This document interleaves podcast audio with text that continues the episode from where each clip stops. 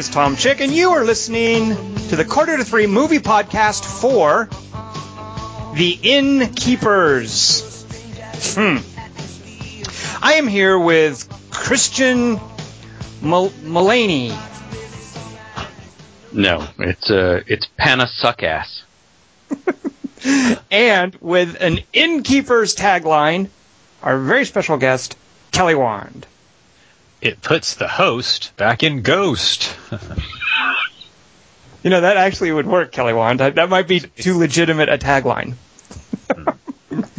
uh, all right, so Work on the website that the guide has, but not as a blurb. who works on the? Oh, right, right, right. The uh, what was the name of the website? Do we know? Oh, you know. I hate web design. Yeah. Uh, but before we spoil the innkeepers for you, uh, which we've all seen this week, if you have not seen it, uh, we are going to be talking about it uh, in very spoiler-specific terms in just a moment. But don't go yet. Hold on. Before you go, I want I want Dingus here to tell folks without ruining anything. Dingus, what's this innkeepers movie? All right, the, this week we saw The Innkeepers. You're right about the article, Tom. Good job. Thank you. I finally got one right. Good job. This is a 2012 horror movie about the last days of the Yankee Peddler Inn and its haunted past. Mm. The movie was written and directed by Ti West and stars Sara Paxton, Pat Healy, Kelly McGillis, and George Riddle. The movie is rated R for some bloody images and language. Wait, does that mean bloody language or just any language? It means for some reason one guy keeps going, "Oh, what the f," but it's still rated R. Uh, you can't, Kelly Wand, you would have cried bloody murder if this movie had been rated PG-13. I'll tell you that much. I Wasn't? uh, fair enough. Why Uh, wasn't it? But you know, what, before I we get into that, hold on. Let me let me tell folks. Uh, in its opening weekend, for, the box office information for Innkeepers is non-existent because Innkeepers did not open uh, in theaters. It is instead a uh, video on demand release. I don't even think there's a DVD yet. You can uh, go to your usual VOD outlets, and it will probably be there. Uh, so basically, we have no idea how well it did. We do know, though, that people love horror movies. Uh, Devil Inside, thirty-five freaking million dollars. After all this talk about oh soft box office, a crappy little no-budget uh, horror movie comes out and makes thirty-five million dollars in its opening weekend. So it's looking good for horror again. All for that. Uh, but uh, that said, uh, let's talk a little bit more about the innkeepers before we conclude too much that it's looking good for horror again. Uh, first of all, before Kelly Wand does a synopsis, I just I, uh, I, I kind of feel like I'm accountable for us seeing the innkeepers. Uh, I'm the one that kind of pushed for this, and uh, But House of the Devil, you gave us too. So You know what? Good. Well, uh, here's the thing. Uh, I'm a, I think I'm a Ti West fan. I'm a fan of this director. Maybe not all of his stuff, but I really have liked some of his previous movies, and we will talk about that in a little bit. Uh, and I don't, I, yeah. So if you did watch The Innkeepers this week, like I asked you to last week, um, accept my apologies, uh, and we'll get more into that in a moment. But first, Well, you know, also Uh-huh. to be fair to you, Tom, it's the beginning of January. I mean, what were you going to do? yeah, Devil inside of this. I still think we made the right call. Yeah. So, Uh, yeah. I, well, here's the thing. I feel like we we should we didn't see the one that made thirty five million dollars. what's so what? But I and think- you said the exit polls for those were in the lower than whale shit. Oh, I don't doubt that it's terrible, but here's here's what I will say. I don't doubt that Devil Inside is terrible, but I will maintain that it's probably more culturally relevant than uh, than the Innkeepers. No, No. You know what? Yeah, go ahead. I think the Innkeepers had a couple. I think you sold it a little short. Okay, you know what? Good. I'm I'm I'm looking forward to getting into that. I'll be Uh, a little. Yeah. But first, Kelly Wand, uh, go ahead and spoil, if you would, the Innkeepers, and if you can, make it so that I don't regret having seen it so much. Oh. Well, I can't promise that. Okay. Um, I won't even be. able- I can't even promise that after I tell you what I thought wasn't bad about it. Okay. Okay. I look forward to hearing. That's- uh, okay, good. So, um, But first, I want serious spoilers. What? Yeah. First, I- I here's wa- what's bad. Give me a, a, a blow by blow account of what happens in the Innkeepers, a, a synopsis, if you will. Oh, oh, you mean an inkeepsis? That's what I'm looking for. Rock and roll. Uh, Inkeepsis. The Inkeepsis. the aristocrepsis. Chapter 1. Nothing happens ever. Reese Witherspoon keeps this inn with Tintin. thank you.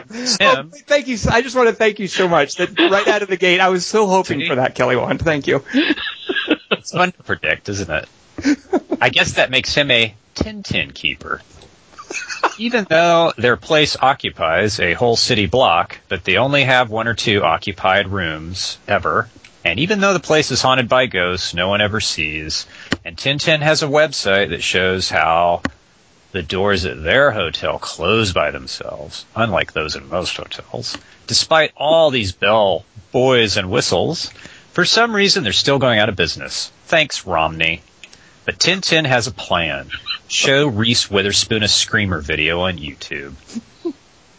At this point, my attention started wandering, so I wrote, Here I am watching characters watch YouTube.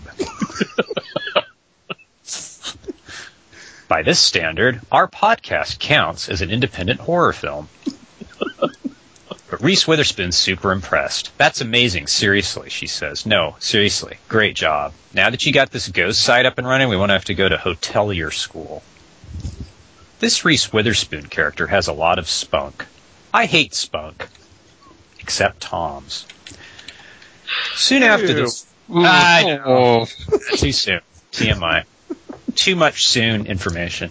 Soon after this, too soon after this, Reese Witherspoon's stoked because the mannish old woman who played the mom in her favorite TV series, Like Father, Like Son, is staying at the hotel, even though that was actually the name of a Kirk Cameron body switch movie with Dudley Moore. I guess she's thinking of the Kirk Cameron series Growing Pains, although I think a cooler name for that series would have been All the Right Choices. She gushes all over this old woman and is rewarded by her saying, Great, whatever, just leave the towels on the bedstand there by my diaphragm on the way out. Kelly McGillis is still as hot as ever. Meanwhile, nothing continues happening, so Reese Witherspoon goes to Starbucks, but she gets entangled in another pointless conversation with the barista there, who has boyfriend trouble. Fuck, is this chick boring, Reese Witherspoon's expression bemoans. She goes back to the hotel to look at Tintin's website again. She notices that his top bookmark on his work computer that he shares with a female colleague, who is either his girlfriend, sister, or both, says Butt Crumpets the original. He only has about eight bookmarks total, which means Butt Crumpets edged out a lot of other potential crumpet contenders. Characterization FTW. Finally, we get to the website she loved so much a couple scenes earlier.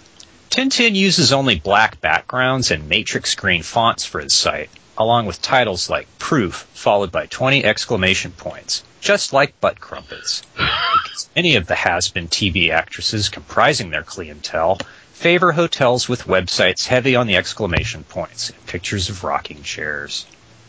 Tintin also spells doorway as two words, like innkeepers.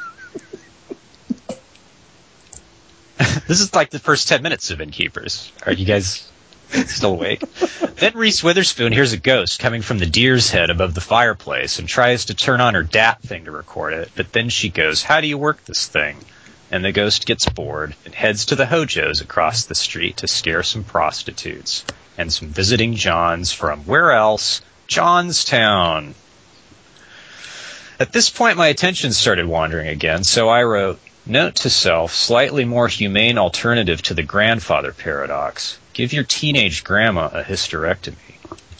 If she asks questions, just say, I'll explain later. Chapter 2 You Ain't Seen Nothing. Do you know the story of Mary Marcy Magdalene? Reese Witherspoon asks a little kid who's in the lobby shitting his pants in the seat across from her. She hung herself on her wedding day after her fiance something something something something. The concierge hid her body in the fruit cellar, so the fruit cocktails that night would smell like dead spinster. The kid's underwhelmed. Reese Witherspoon's holding a flashlight under her chin for spooky effect, even though the room's brightly lit. The kid's mom gets pissed at Reese Witherspoon for traumatizing her kid. This is not why I came to stay in a notoriously haunted hotel called the Soul Swallower. How dare you, female Dennis the Menace? Since Reese Witherspoon's small and weak and incompetent, she gets to take the trash out. Luckily, all the trash in the whole hotel is in a single hefty bag with some Sprite leaking out the bottom. After she kind of throws it out, she hears some ominous Foley work coming from the hotel's take shelter doors and investigates, hoping it's just some bullshit cat scare. Luckily, it's just a bird one. The bird tweets angrily and shits in her face. Subtitle in bird speak. Here I am in the innkeepers. When she gets back to the lobby, Tintin's missing. Did the bird kill him? Nope, it's just a toilet flush scare. How many non-ghost scares in a row are we at now? Three and a half an hour? After Piano Ghost scares her, she visits Kirk Cameron's mom, who's now helpful and psychic. She says she's in town for a healer's convention, which sounds like the opposite of ghost lore, but whatevs. She swings a pendulum back and forth and tells Reese Witherspoon not to go into the take shelter. Then she opens her eyes and goes, I lost contact. Reese Witherspoon takes a shower, but doesn't notice she has no towels till she gets out. Then she doesn't notice she's in bed with a ghost till it belches on her. Then she screams and doesn't notice she's not wearing pants until she gets down to the lobby and traumatizes the kid and his mom again with the sight of her bare coot. Here I wrote, thighs better than expected. Chapter 3 What do ghosts and me watching the innkeepers have in common? Boo. An old man shows up and wants the room he fucked in on his wedding night 90 years ago to kill himself in. How sweet. Reese tells him he has to sleep on the floor, but they can give him sheets and a candle. Tintin tells him they need his credit card for such luxurious amenities, but the wily codger outfoxes him by handing him a couple crumpled $1 bills. Greatest generation indeed. uh, Reese goes back to the lobby. Tintin says if she's going to stay up all night with him, she has to get drunk with him at the front desk. I guess even though they're the only two employees, they now share shifts. Kirk Cameron's mom comes in and Tintin calls her an alcoholic and asks her how being psychic works. She says that it's like deja vu and that everybody has it except her, but backwards. Tintin tries to summon the ghost to the piano, but a sheet with eye holes in it jumps out of the couch. When it falls and breaks its hip, he's all, Reese, come on, falling over shit and acting retarded's not what being drunk's all about. Tintin tells Reese Witherspoon how he feels about her, which is similar to how the Japanese dude in Fargo felt towards Marge Gundy.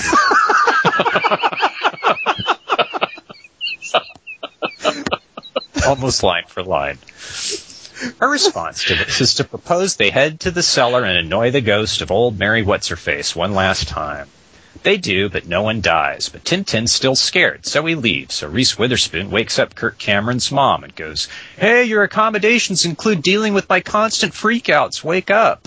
And the mom goes, Whoa, my pendulum's turning dull taupe. We have to get out of here. You go get your stuff, and I'll disappear from the movie till it's too late. also, just to reiterate, never go into the take shelter. I told you that before, and you did it anyway, so you'll probably do it again. Reese Witherspoon goes to her room, walking super slowly to get her stuff, whatever that means, but then remembers the creepy old man. She goes to tell him there's been an emergency, so she's leaving the hotel, even though the emergency is that she's leaving the hotel.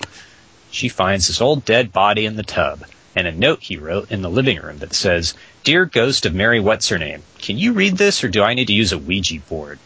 Ah, sigh, where to begin? But she doesn't have time to read the remaining three words because his ghost is after her for trying to leave the hotel without getting killed by him. And the ghost of the woman that he stood up at the altar. Apparently killing young blondes brings people together if they're dead. But psychics never remember that the person they're telling stuff to isn't gonna listen to them. Uh, anyway. She goes to the lobby and Tintin's back. She tells him ghost something something and he's all, okay, get your stuff. I'll disappear from the movie till it's too late too. Tintin wanders upstairs and hangs out by the craft services table out of frame and scowls at Ti West. Reese Witherspoon starts to get her stuff again, but then here's a ghost in the cellar and she's all, is that you, Kirk Cameron's mom? She walks super slowly to the top of the stairs, but then the old man's ghost stares at her, so she falls down the stairs and then runs into a dead end, i.e., the doors she padlocked earlier to cut down on bird scares. I guess she dies somehow, and I bet her last thought was, why are all the ghosts trying to kill me if Tintin's the douchebag character? Epilogue. Dead bodies of Reese Witherspoon and the old man who killed her are brought out on stretchers. The cop tells Tintin, okay, so let me get this straight. A ghost killed a young lady and himself. Okay, sounds legit. If I had a nickel, I'm absolving you of all suspicion. Go upstairs and get your stuff. and also Kirk Cameron's mom. Bring her down so I can tell her to get her stuff. Tintin goes upstairs in accordance with the law of the land, and Kirk Cameron's mom's staring out the window. He goes, Why didn't you help prevent all this shit from happening if you're psychic? With a sad smile, she replies wisely, When has a psychic in a movie ever prevented anything? The end. All right, Kelly Wand. Let's have a quick show of hands uh, before we went into the innkeepers. The reason I was looking forward to it was because uh, Ti West has done a movie. I first ran into him uh, with a little indie movie that I incorrectly called The Shooter last week. That's that Mark Wahlberg conspiracy action thing. Uh, Ti West did something called Trigger Man. That's the first thing that I uh, came across him doing. He later did a movie called House of the Devil uh, which which I adore and which I want to talk about in a little bit. But first, a couple a show of hands: Has everyone on this podcast seen House of the Devil? Yeah. Good. Okay. Now, I mean, I have. I can't I- speak. I-. I do want us to be careful in talking about House of the Devil. Uh, even if you guys aren't into it, uh, let's be careful about not spoiling anything in House of the Devil. There are a lot of things that I want to compare to what's in the Innkeeper, but I do want us to keep in mind that this conversation, uh, that some people listening might not have seen House of the Devil, so do be careful about that. Uh, so we've all seen House of the Devil and the Innkeepers. Kelly Wand, I cannot wait to hear you explain what what little redeeming value you might have found in the Innkeepers. But first, uh, Dingus, will you accept my sincere apology? Um, easily because uh, it means I got to see House of the Devil.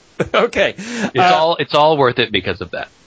Uh, b- without addressing House of the Devil, without bringing that in the conversation, what dingus did you think of Innkeepers? The Innkeepers. I thought I was watching something that somebody from my college made while I was in college. yeah. It did have that sort of. Um, Student film. I. I was going to be generous and say early filmmaker quality, but yes, that uh, yeah, definitely. Uh, Dingus, do you think that there like was there anything?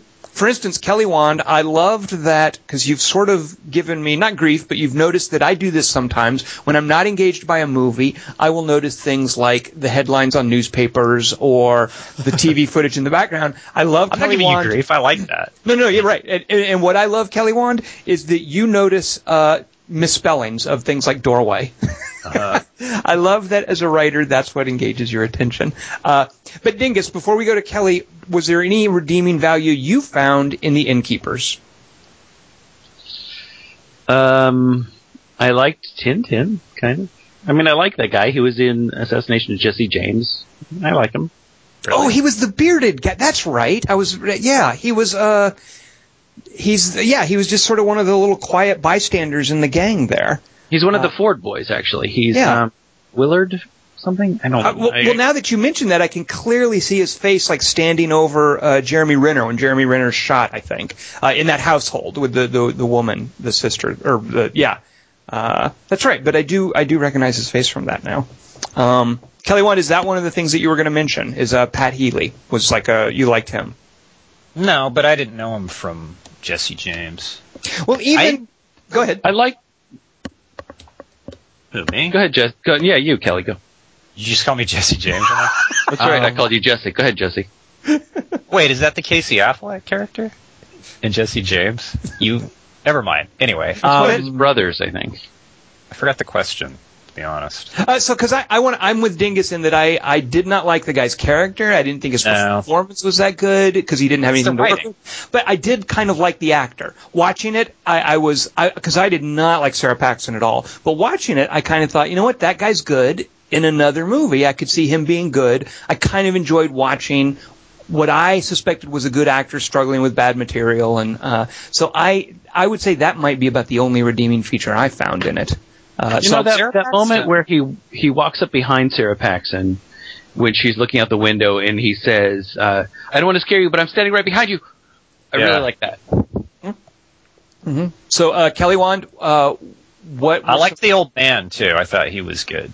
He had a creepy face and a way about him. Like everyone seemed to know what they were in the movie for, except Sara Paxton and um, what's her name? But Kelly McGillis character. That's so student film. Like, like a psychic character, like and House of the Devil, which had Jocelin Donahue in it, who was like perfectly cast. Um, it was just really striking that this, this came after that. Well, that's what uh, that's that's what really killed it for me. I would say, other than thinking, hey, maybe Pat Healy's good in another movie, I literally found nothing enjoyable or likable or that I would recommend scary. about this thing or scary. And I would never have guessed that the guy who who for whatever reason did the opening shot in House of the Devil, which is just a woman looking out of a window, that opening shot is is is brilliant in House of the Devil. And there's there's kind of nothing going on. It's just a woman uh, and he how does he then go on to just do so much like filler and and just absolute there's no tension or suspense scares. and, and cat scares there's no character in Yeah. innkeepers it, with any with the place with the people with the mythology there's nothing to it so that's what just really killed the experience for me is thinking uh, is recalling what this guy did with House of the Devil and seeing that talent nowhere in evidence in, in the innkeepers. It's weird too because House of the Devil for the first hour is all suspense. Like nothing happens. It's just her in the house.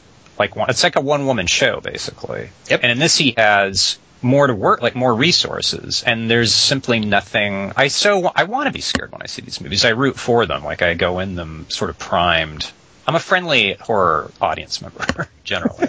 You, well, I'm the same way. As I watch a lot of crappy horror movies, and Yeah. every time one starts up, my thinking is, I I, really excited. want this to be good. Yeah, this this might not be great, it might be crappy, but I want it to have some energy. You know, I, I'm rooting for every crappy horror movie I watch. Yeah. and and it, I can only sustain that for so long. The movie has to do something. But I didn't think there was what happens about an hour and 20 minutes into this movie. There's no reason that stuff shouldn't have happened in the first 30 minutes. Right. Uh, and I feel the the exact opposite about House of the Devil. House of the Yeah. Devil is just ingenious in terms of drawing out any quote unquote events. Uh, you, you know, you, structurally, structurally, there's so much in common with Innkeepers and, and House of the Devil. Yeah. Um, uh, Maybe this Ding- was an earlier script, and like he wrote this ten years earlier, but House of the Devil got financed first. But usually, usually you're if if you have something that's that good, it launches you into something, and this really feels like this feels like the th- like you guys said, it feels like the thing that came first, and then somehow he got lucked into money for House of the Devil, not the other way around. It's so weird. In weird. fact, I can't think of another example of that. I can't think of another movie where there's this awesome debut of someone, and then the next movie is a huge step back. Well, now here, first of all, House of the Devil wasn't his debut. Like I mentioned, uh, even before Trigger Man, I think he had done some shorts. Uh, Trigger Man, which uh, is rough. I mean, you certainly get the sense that it's a, a first-time filmmaker, that he's sort of getting his feet about him, but it has a lot more in common with House of the Devil than something like Innkeepers. But I'd forgotten, this is also the guy that did the sequel to Cabin Fever. Ugh. and I I, haven't seen all of that, but it, what little I saw was wretched. It's yeah, it's wretched, it's obvious, it's it's just it's going for gross out factor. It has a horrible cast, and I don't think Ti West actually wrote that script because you know he's dealing with the sequel to Eli. Roth's movie, and he, he's chained to what? Well, I was going to say, I just was repeating you. He's Yeah, yeah, I mean- Exactly, it, he's doing he's working with someone else's franchise, kind of as it were. But that was so Dingus. Is it correct that Ti West wrote The Innkeepers? This is his script. Yeah.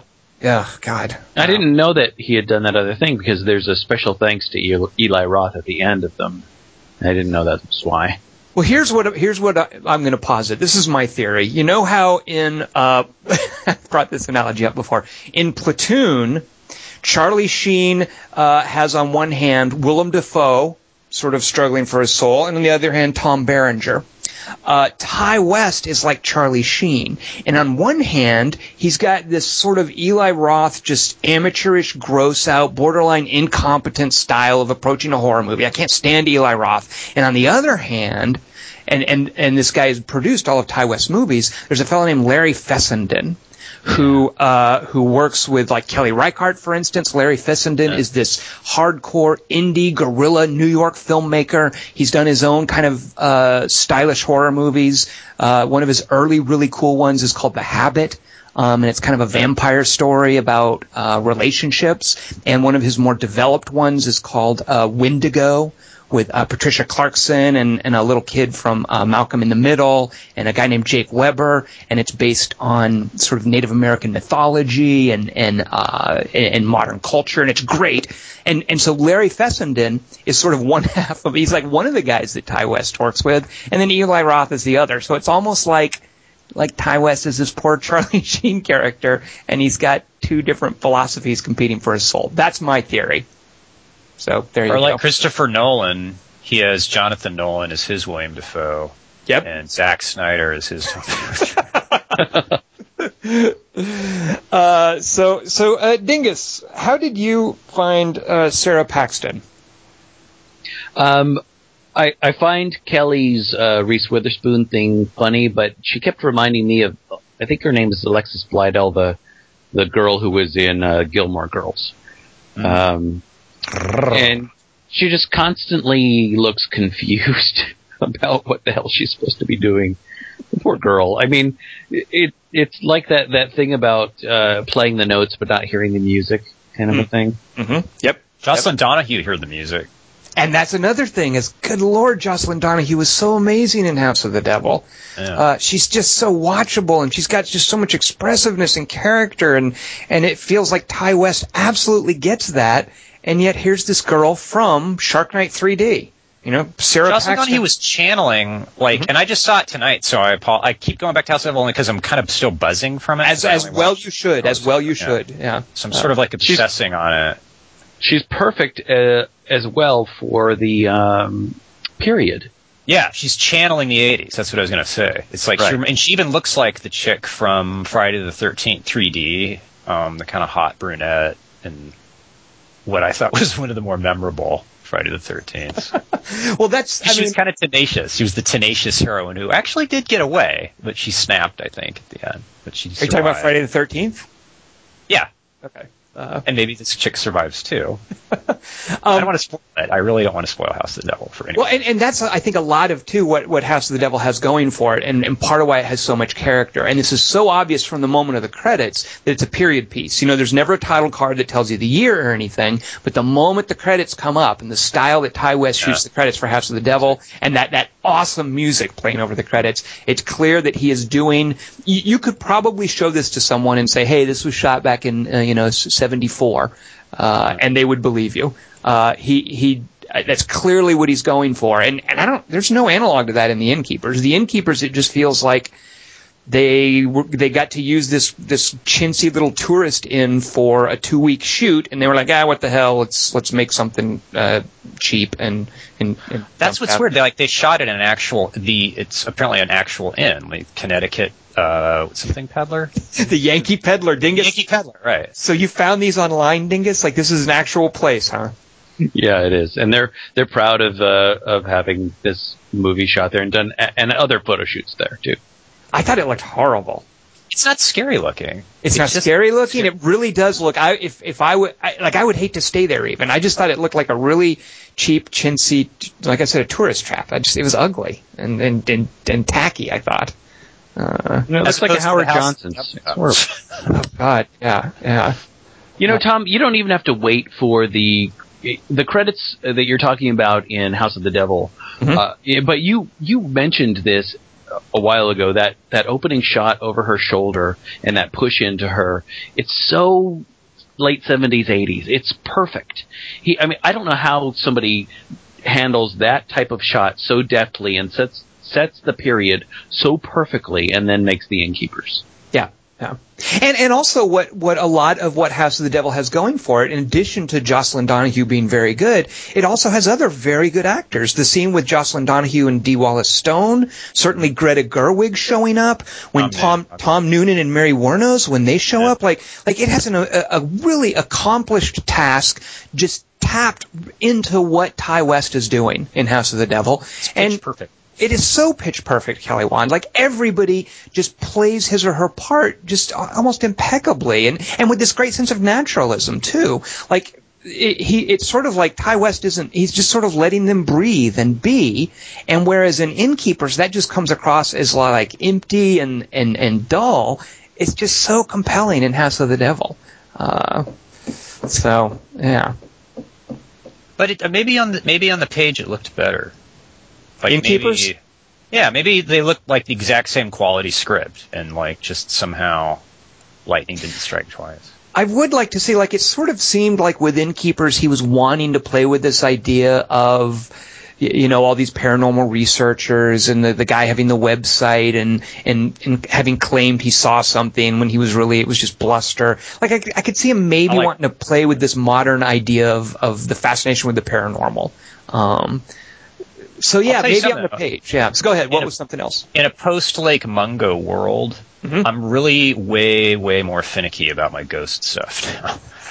like when I look at when the ghost of the innkeeper and I think back to Lake Mungo, I go no. Not scary. I know which one will keep me up at night way longer than Well, the thing So- is, well, there, there's another crappy horror movie that I want to recommend that I think touches on, addresses much more effectively what Ti West was touching on in The Innkeepers. There's a movie called Grave Encounters, which Oh, is yeah, a, a found this. footage movie about uh, a paranormal TV show, like a TV show that. Uh, you know, that's a very good question, Kelly. When I was I want to say I'm trying to like think back to it, and I don't recall whether they had accents or not. Uh, but you might be right. You might be right. Um, but the thing is, I don't think Grave Encounters is actually that good. But what it is is incredibly energetic, uh, and it, it's really in touch with this idea of we're going to play with contemporary fascination about paranormal stuff and these crappy TV shows that are on you know Discovery Channel or whatever. Like it's really in tune with this this contemporary subject matter, and it's just energetic. Uh, so if you're gonna have a crappy movie, at least be energetic. And there's again nothing like that in The Innkeepers. Um, It's Canadian American. the Innkeepers or Grave Encounters? No. Yes. Grave Encounters, right, right. Yeah.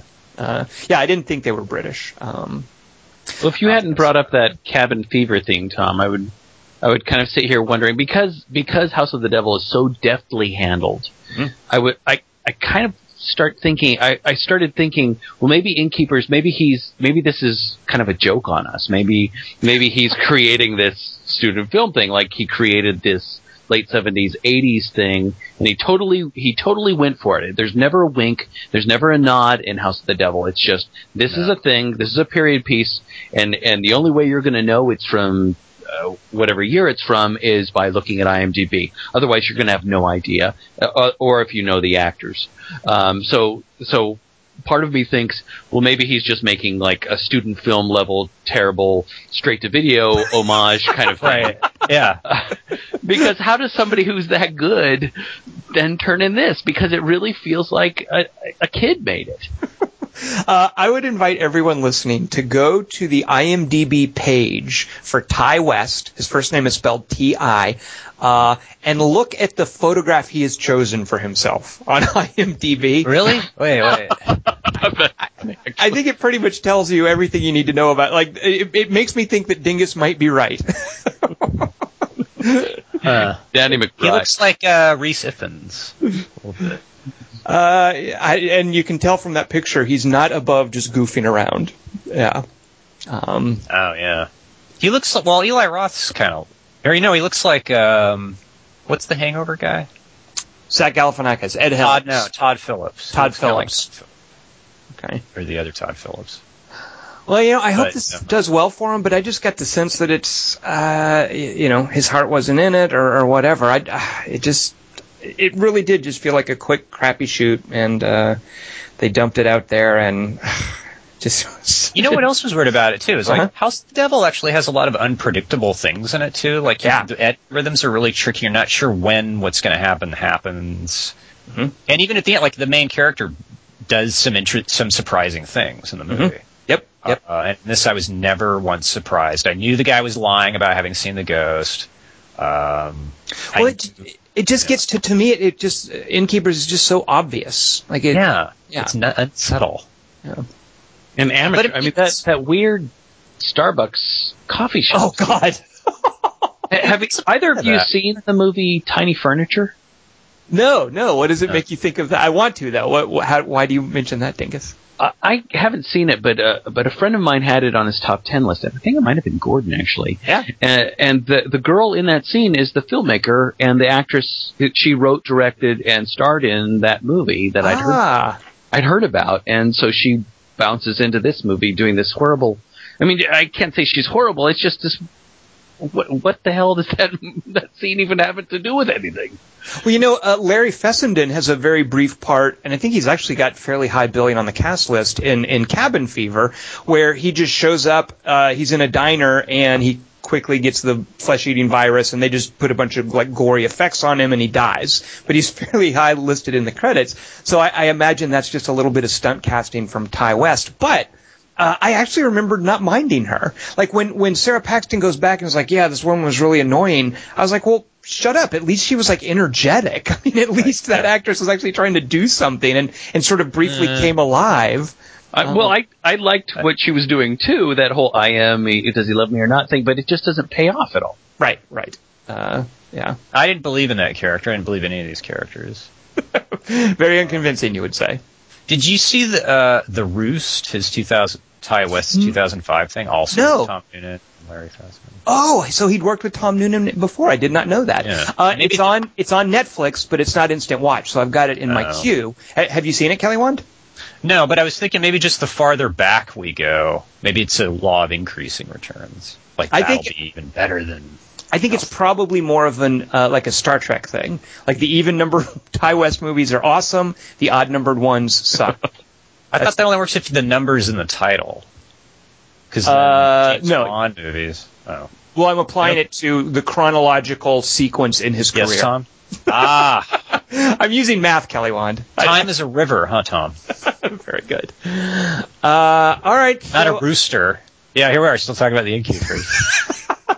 But Uh, Sara Paxton, I, I, I don't want to. It might not be her fault. Like I think she was miscast, but I always feel bad for actors who are miscast because they didn't cast themselves. They tried out for the part, and then Ti West went, "Yeah, perfect. If I get the haircut, this thing, and then you wear the headphones, and then the piano, something. It'll But be no, awesome." because you know what? I I could maybe see because she's awful in Shark Night too. Like nobody's good in Really? Shark Night, of course. Yeah, but everybody in Shark Night is so incredibly annoying and grating and unlikable. Uh, so that maybe that colored, maybe that colored. Uh, it, okay, you know what? I dare you, Kelly Wand. I challenge you to watch Shark Night. Have fun. Uh, it's not fun. There's nothing fun about how awful everyone is in Shark Night. You know, I mentioned, and I don't know if you'd actually seen this, Kelly Wand, but I mentioned a horror movie called The Reeker, which isn't very good, but The Oh, yeah, Reeker, yeah. and The Reeker it's just called all- Reeker, Tom. Just called Reeker. Are you sure? Oh yeah, How, why do you know this? because I saw part of it. Okay. because I was really intrigued by wait, it's the thing that's scary about it, something that doesn't come across in a movie. Let's see how they handle that. Oh, yeah, it is literally, it's about the smell of the thing. Yeah, But And it- Reeker, uh, I think has, uh, I don't think it's that well written, but I think it has a very likable cast. Like it, it's not a great movie, but it's not, it's one of those rare horror, horror movies where I'm not instantly hoping everybody dies as quickly as possible. And that was, that's the case with Shark Night. I'm like, oh, for Pete's sake, some, some uh, you guys hurry up and get eaten already. yeah. Uh, and Sara, That's another thing that it's like that. Yeah. it, that's the thing that bugged me about Innkeepers is I just said in the synopsis like I want to declare a an indefinite moratorium on scenes in horror movies where people are walking really slowly in the dark Yes. after the plot's already established that they're in the same residence with a serial killer or a fucking zombie or an alien and they're still walking slowly in the dark and they're calling people's names and the only dialogue you hear is Kirsten, Kirsten, Kirsten. Like 20 minutes. It's so it's like that's student filmmaking horror and it's not in House of the Devil at all. Right. Yep. Yep. I agree. And House of the Devil's full of like like what could be uh, argued is, as padding, but it works. And it's that's yeah. So many horror movies are people either walking around in the forest Yeah. or walking around in a house. Near Uh, miss. And that's, but it's not that. it's like it, it's like calling Hitchcock padding. Like that's not padding.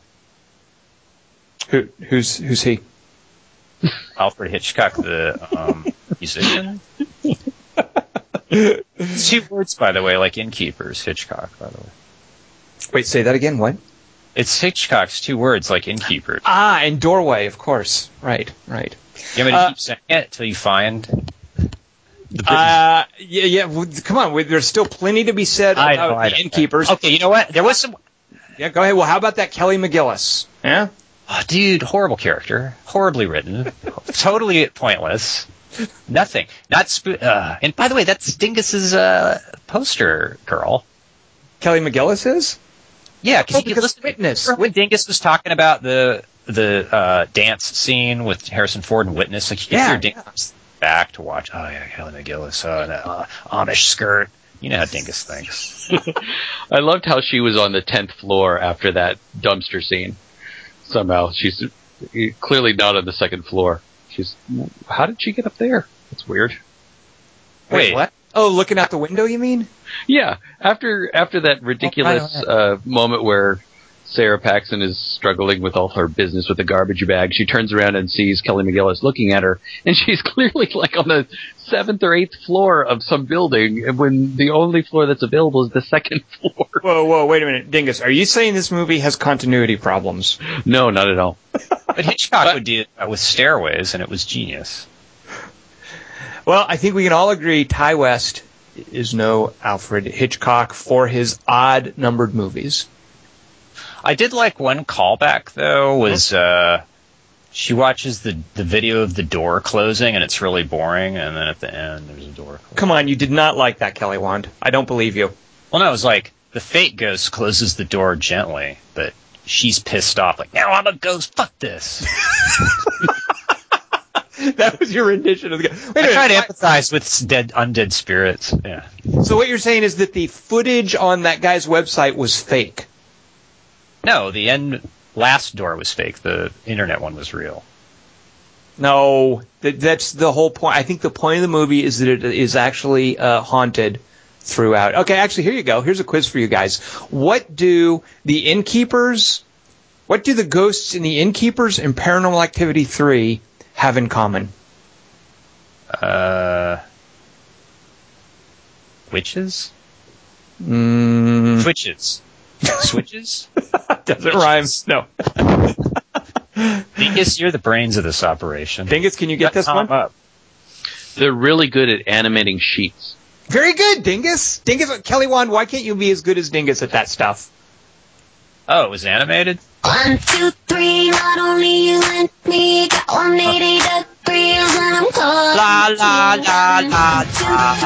That That was terrible. I'm so glad you guys saw House of the Devil. Me too, man. I I I'm I've watched it and bits of it. Oh man, it's so great. What? I wasn't listening. Uh, what else has? Do we know what Jocelin Donahue has been doing since then? No. She's been in my head since that movie. Two hours ago. And not just my head. I don't think that's a paying job. No, but AJ Bowen, the uh, the son, was in The Signal, and I love that guy. He's so. Oh my God! Thank you, Dingus. Thank you. He's also the. He's well. He's one of the main reasons you should see this movie. I've talked about a couple of times called A Horrible Way to Die. I knew I recognized him. I love that guy. Yeah, the, the fellow from The Signal and A Horrible Way to Die was the the bearded fellow. I'm so, thank you, Dingus. Awesome. What's a good way to die? What is what? What's a good way to die? That's a good question. Uh, not the ways in the movie A Horrible Way to Die. Jocelin Donahue also played cute girl in He's Just Not That Into You. Mm, she should have had a bigger part. She's a big. By the way, here's- also in a Western horror movie called The Burrowers. I thought you would know. Oh, Joss, I've seen that. Jocelin Donahue's in that. No, yeah. I guess she's you- gonna be like this sort of scream queen kind of thing. That's too bad. She should be in real movies for Pete's sake. She's too hot to get killed off constantly. And not, not just hot, but good. I mean, she's a, Yeah. she's she's a beautiful woman, but she's just so good. All right, well, uh, let's do a three by three. Instead of putting on Jocelin Donahue. well, here we go. How about we change this week's three by three to three things that are good about House of the Devil? Uh, Okay. Jocelin Donahue's right boob, her left boob, and her stomach. Kelly Wand, you're awful. And first of all, uh, how unflattering were clothing was clothing back in the 70s? I wish her jeans one size tighter. Just I know the jeans. Even the jeans were wrong. That was so beautiful. especially the jeans and the flannel and, and poor Greta Gerwig's hair. it was just like it was very, it was endearing ultimately, but uh, man, Wait, how did he how did the same pizza place as the other pizza place? what now? In House of the Yep. Devil. What about no, no? Because there's a pizza play. There, there are a couple of good pizza scenes. So there's that pizza scene in House of the Devil. Okay. Right. Uh, and what what about it now? Well, there's one at the beginning where they're eating pizza. Right, It's, right. Uh, Greta Gerwig's like, oh, this pizza tastes nasty. And then Yep. later, Jocelin Donahue pizza is like, is that the only pizza place in town? Is Satanic Cult Pizza? It could be. I don't know. Well, that's you know what. House of the Devil, by golly, does not need to explain itself. It appreciates that a horror movie does not need. It doesn't even necessarily need rules. It doesn't need explanation. It doesn't need a little kind of a, a reveal at the end. Just you know what? Be creepy. Tell a creepy story. Show us freaky things. We're fine. I don't need everything. Let's see. Let's see Ti West do his homage to like the Grudge movies, kind of thing. Like where the cat is the cat scare. Like that's the scary. It's the scary cat, and anything Uh, can get in the day or night. You know what? I would love to see Ti West if if if they're going to bring over and remake the these Japanese horror films, give them to someone like Ti West. Yeah. Uh, although you know what, Ti West is on probation now. Yeah. I don't know. I well, I saw the I saw House of the Devil le- last, so he's off my probation from Innkeepers. It's all about order. Very good. You've Right. it right, Kelly Wand. Yeah, yeah. Uh, let's do a three by three. This week's three by three. And by the way, the innkeepers might qualify. I'm- I'll be curious to see if innkeepers is on anybody's list. These are are scenes. Yeah, there are doors in it, and these are scenes where, where presumably the doors feature prominently. So uh, I want your three. We'll just call them door scenes. Excuse me. The only thing taken off the table Innkeepers is fair game. The only thing taken off the table is uh, Take Shelter, which uh, is a movie last year that we all loved that inspired this 3x3. It has a great scene about a door, and you cannot use that one, I'm afraid. I think Dingus tried to over the course of the week. Dingus, I hope you found a suitable replacement. I did. I, I'm embarrassed that I totally forgot that. All right. Uh, we are starting, Kelly Wand, with you because you are introducing next week's 3x3. Uh, first of all, Kelly Wand, how did you feel about this uh, 3x3? Because I know you had some misgivings about whether or not a portal was a door. Oh, well, I also have quite. I also have doubts that it's also a gun in a video game. JK. Um, no, I like the topic. Uh, I don't think I did it justice. One of the ones where I kind of look forward to seeing what other people came up with online than my own answers, and they should just read theirs on the podcast because mine are kind of mine are kind of boring and and obvious.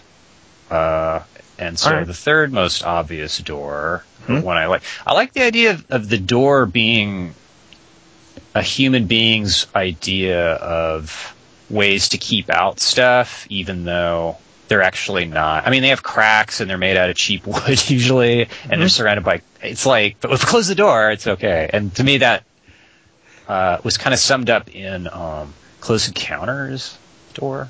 Ah, Area. Right, because the the light uh, that's kind of iconic is the light Yeah. shining around the, the cracks in the door. And it's all you see of what's going on outside. Although I've always watched, every time I see that shot, I always go, are the other neighbors watching uh, this kid get dragged through the cat door, or are their kids getting dragged too? Well, now Like, that's one. Of, I think that's one of the things that's made clear in the way Spielberg shoots that is that that house isn't that out in the middle of nowhere? Like there are no Yeah. neighbors. Right. Yeah. Yeah, It's, the house of the aliens. That's a, that could be an alternate title for Close Encounters. And then Uh, they go, oh, sh- shut the door. We're f- now we have to figure out another way. Oh, I know. We'll, we'll telekinetically unscrew the screws on the radiator. And That always freaked me through- out. I know. I didn't understand the thing with the screws. I, as a kid, I remember seeing that and thinking, "What's going on? How are they doing that?" Uh, and as I got older, I'm like, "Why is Spielberg showing us that? What's what's with this?" The Why is he showing us that? Yeah, and then like an hour later, oh, good news! Those aliens who fuck with your mind and unscrew the thing and like scare the shit out of you and steal your kids. uh, yeah, you get to go off with them. Yay! It's like the end of House of the Devil is is like, Oh, whoa, careful. oh, all right. Well, this doesn't happen at the end of House of the Devil. Okay, just pretend it's about it's another movie called A House of A Devil. Like if a portal to hell opens at the end and then the hap like Oh, right, right. Sure. music swells and then Here's the thing. you If, get dragged to hell. Okay, it's at the end of Drag to Hell. Like yeah, exactly. Yes. Hell. Exactly. If, if at the end of Drag to Hell, uh, if Alison Lohman uh, was greeted by uh, fuzzy little devils and Yeah, she willingly went with His them, hat. right? He gets she gets into a stagecoach, uh, like the Central Park ones, but it's got like the hell horses. and there's sparkles and everywhere. Yeah. Remember in Drive Angry, there was that ro- that road too that people used to drive out of hell. Yeah. They're escaping, but hell, like the devil was considered enough to give them a road to try to escape on. Like, okay, if you get a car with gas in it in hell, the road part's taken care of. Kelly Wand, that's in the Bible. Is Close Encounters in the Bible? Gotcha. I'll do that. Uh, all right, so Kelly Wand's number three, Close Encounters. Uh, this reminds me a lot of a runner-up that I'll talk about later, so uh, I'm going to table that. Uh, but Dingus, what is your number? First of all, Table. Dingus, what did you think of this three by three? Did it work for you? Oh yeah, I loved it. Okay. Uh, what did you What did you pick for your third choice? All right, here's a quote from it. Mhm. You're going to break the door. You're going to pay for it? By the way, I just want to say one of the things that inspired this, I remember from way back when, Dingus, hold that thought for a second. Uh, the, the specific movies were an Andrei Konchalovsky movie with Jon Voight and Eric Roberts called Runaway Train. And I think the same summer I saw it, I also watched a crappy zombie movie called Shockwaves, where Peter Cushing plays a Nazi scientist who's making uh, underwater zombies. In both of those movies, it features someone flinging himself at a door, shouting, "Open the goddamn door!" and I remember I ever since then there are in in many movies you will find someone with and without varying levels of profanity yelling or desperately imploring somebody to open the door. I think you know just like there are those montages of get out of there. Uh, you could have an open the door montage. That- It's uh, something that gets said in movies a lot. So that's part of what inspired this. So Dingus, give me your Wait, quote so no one ever says, close the fucking door now? Like Not the. Kelly Wand, not as often as they say open the door. I think in Oh. movies, more often people yell for doors to be open than closed. Because the payoff's what's going on on the other side, not Exactly. it's a door shut. The Right. end. Took us all movie, but it's shut now. So Dingus, Pocket. uh, it reminded me of your line. Reminded me of that. Let's hear it again, Dingus. Well, what you just said reminded me that in um, House of the Devil, isn't she watching at one point? Night of the Living Dead. Absolutely, absolutely. You know, it makes me wonder if Night of the Living Dead is like public domain or something. Right. It- right. people, people in movies see Night of the Living Dead a lot. Yeah, it's always playing. And they always have it to that channel, and the character's never that interested in it. Oh, it's this movie. whatever. oh, it's the part where they all get killed. I like the part where they hammer shit over the doors for an hour. I guess I missed it. Uh, all right, so Dingus, what is your line again? Uh, the line is, "You're going to break the door. You going to pay for it?" Break the door. You know. Evil Dead 2? Yeah, I don't know. I don't think I, it's not enough information to go on, Dingus. The It- doors. It's really not. Um, and then the the characters uh, look at each other. They say teamwork, and then they knock the door down. So the uh, the door the door being knocked down is in Pineapple Express. What's the actual scene? The scene is uh, Danny McBride has gone into his bathroom and locked himself in to get his, I'm sorry. I'm sorry. to get his phone out of the toilet, um, so that he could call Ted to uh, drop the dime on uh, the two guys who are trying to get in the door, who are Dale. bag. well, yeah, the dime on, on Dale and Saul, I think, is James Franco's character, and uh, and they have to get in there. And what's great about it is that they they don't just kick the door in; they kick the door down so that um, Seth Rogen falls on top of the door with Danny McBride under the door, and it's like this door sandwich with uh, with Seth, Seth Rogen on top of him while James Franco jumps up and down on the phone in the bathtub, and um, Danny McBride says that his his his uh, balls are being uh, squeezed and calls for a timeout. So I just love that that uh, when they go into the bathroom, uh, they knock they completely knock the door off of it, and the door becomes part of the fight. That is lovely. And remember when David Gordon Green wasn't making the sitter or your highness? Yeah. Don't talk to Highness. Shit to Dingus. I love that Dingus, the least stoned of the three of us, is the one who can remember Pineapple Express like every scene perfectly. Because he watched it sober and went, "This is good." And That's right. That that kind of that level of humor, Dingus should not And understand. the Highness, right? Yeah. Or your Highness, the Highness. The highness that works. A highness. The the more stoned David Gordon Green gets, the more uh, teetotaler Dingus appreciates his comedy. He's, re- he's he's reaching one person, and it's a non-stoned. It's a, it's a beautiful thing. Yeah, yeah, it is. Uh, all right, I didn't like this topic, and here's why. Oh, what? So I, I took take shelter off the, the table because it's such a like meaningful, significant thing about you know the door, the imagery, and it's just it's take shelter's so good anyway. So I was thinking, I'm sure there's all these other sequences I can think of where where it's just as like meaningful and there's some sort of like narrative or metaphorical significance, blah blah blah blah, and I couldn't come up with anything. So I can get a little highfalutin with my number one, but mostly my other ones are just, yeah, this this is cool, and there's a door. Uh, so that's that's how most of mine go. Uh, my number three, um, we all see those little bits where there's like an action scene and, and the uh, like somebody's at home and they're hiding and the bad guy comes to their door and maybe there's some shenanigans about looking through the eye hole or something or maybe it's a door where you can see the light underneath and you see the shoes there.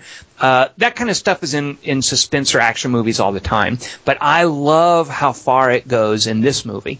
And it's the door sequence in No Country for Old Men, where Llewellyn is in a, I think it's in El Paso. He's in a big hotel in El Paso, and he finally discovers there's a tracking device in the, the money he's carrying around, and it's Chigurh, uh, and these are James Brolin and Javier Bardem respectively.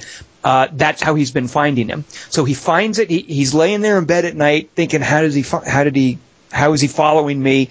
And he wakes up and he he goes through the money and he finds the tracking device, and uh, shuts the light off. And this is one of those little convenient moments where the timing just happens to work perfectly. And he shuts the light off and he waits and he sees the two uh, feet from the lit hallway outside in front of the door. And he's he's sitting there holding the shotgun ready to get the drop on whoever comes through. But then the feet move on.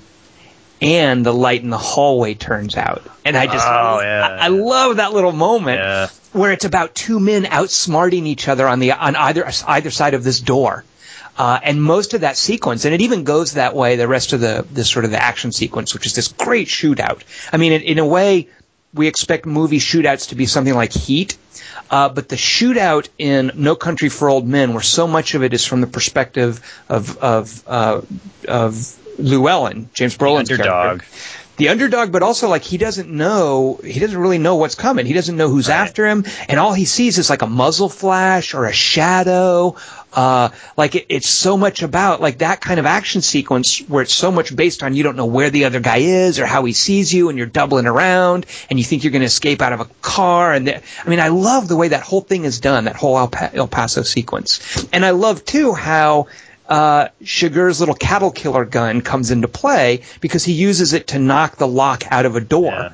And, and so uh, James Brolin's just sitting there, or Josh Brolin, I keep calling him his father's name. Josh Brolin's just sitting there holding the shotgun at the door, ready to shoot anyone who comes through, and then the cattle gun fires the lock off of the doorknob into his chest. And he has this he has this great little expression like what the you know did he just Yeah. get shot or because he has no idea there's a cattle gun over there. So I just love that little exchange. You know, two men with uh you know with Chigurh and his weird cattle gun uh sort of squaring off on either side of a door and how that starts out this great action sequence in, in No Country for Old Men. A lot of it's the timing too, because you see under the crack, Chigurh goes, and then he comes back slowly, and then you're still on the crack. This long, long, genius Cohen's like wait, like, and then the light goes out. Yep. And then you go, oh, so the guy at the front desk is dead. Well, he also calls. I mean, it's not entirely convenient. And this is my number two, by the way, Tom. Ah, Um, hey, Dingus. Uh, this is the one that made Great the list after I had to knock take shelter off. Um, uh, because he Ah, calls I like the front desk and it, and it lets it ring and ring and ring and ring, and that's how he knows what's going Right. on. right. right. And that well, Uh, that's how I, he knows. I love something- that. that something is going on at that moment. Yeah, that he's been basically tracked down. Uh, that's how he knows that uh, someone's coming for him. Absolutely, Dingus. Uh, and they are so good about this this that that iconic uh, just push in on a on a um stationary object like a door. And that that just waiting for the door waiting for the door. And and this is why I love this this type of category because door isn't just another thing. It, that that thing can open and and just waiting for that to happen. And then the setup for the the thing that happened with the door lock has gone on before. Mhm. and I that's what made that was what made this pop into my head was that cattle prod door thing. Well, do you know, Dingus, they're not done, by the way, where when the cattle prod door thing blows open the door uh, in the in that hotel, they're not done with that. Do you remember where else it comes into play before the movie is out? Um, And I only know this because I just watched it. Uh, well, I just I only watched this scene and then watched the uh, um, the uh, Hey, Mr. Sporting Goods because I know Right. you had that. Well, if you if you go a little farther, of course, near the end, there's a really weird scene uh, where Tommy Lee Jones goes to the scene after everything's presumably passed Oh, along, yeah. goes Uh. to the scene of the hotel room, and they do this weird cut. I don't know if it's a cut or if it's a weird time expectation thing, where Tommy Lee Jones is at the door to the hotel room, and with a lot of trepidation, he pulls his gun open, and he, and he actually notes, you know, he sees the the place where the lock should be and how it's been bored clean we as the audience know that it's that cattle gun. I don't think he knows what it is. And he pushes open the door and he goes inside. But before he goes inside, there's a, sh- a shot of Chigurh standing there in the shadows with his, his shotgun and this freaky look on his face. And Tommy Lee Jones goes into the hotel room and, and of course he's not there. Nothing happens. But I think it's this weird representation of Chigurh as kind of this force of, of nature almost. Like he, he represents waiting evil. Uh, and even if he's not literally in the room, you know, that's what Tommy Lee Jones is kind of fearing, is that, that presence. Uh, I love just how, how unsettling and unclear in a way, how ambiguous that, that moment is. Uh, and it's very much about Tommy Lee Jones going through that door. Um, I can't believe you took that. I can't believe, it. haha, I scooped you. I, I love the way that looks too. The with him sitting there in the in the semi dark after he's he's got the shotgun on his lap, Josh Brolin, and he reaches over without looking at the lamp to turn it off. Yeah. And then there's the shot of him in profile with the shotgun. It's just so such a beautiful dark shot. That that scene is oh, so brilliant. And and just from a an action scene perspective, I love how they both have their different guns. You know, they've both doctored up these shotguns, uh, and I love how uh, you, you know how it unfolds into a, a kind of a chase afterwards. I love how it's a standoff. You, you know how they both get injured and have to withdraw. Um, yeah, just uh, No Country for Old Men is so good. They should give that movie some Academy Awards. I really should. I was when though when I watched it, and I always think this in movies too. I always go, all right, he knows the guy's outside the door, but they he always stays like across from it. Like, how come they never like go, oh, okay, he's right outside the door. I'm gonna go right over to the wall and ambush him because he's still like if the door is kicked open, he's gonna get shot. You know what, Kelly Wand? Uh, I think you can, uh, based on how the movie ends, I think that eventually uh, that's probably something you should have told him about before now. I guess he was in a real jam. Oh, because that's part of a door. Well played, Kelly Wand. Get it, Dingus? See what I did there? Kelly Wand, what is your number two choice for a favorite door scene? I guess he should have lentils in his soup. That's terrible.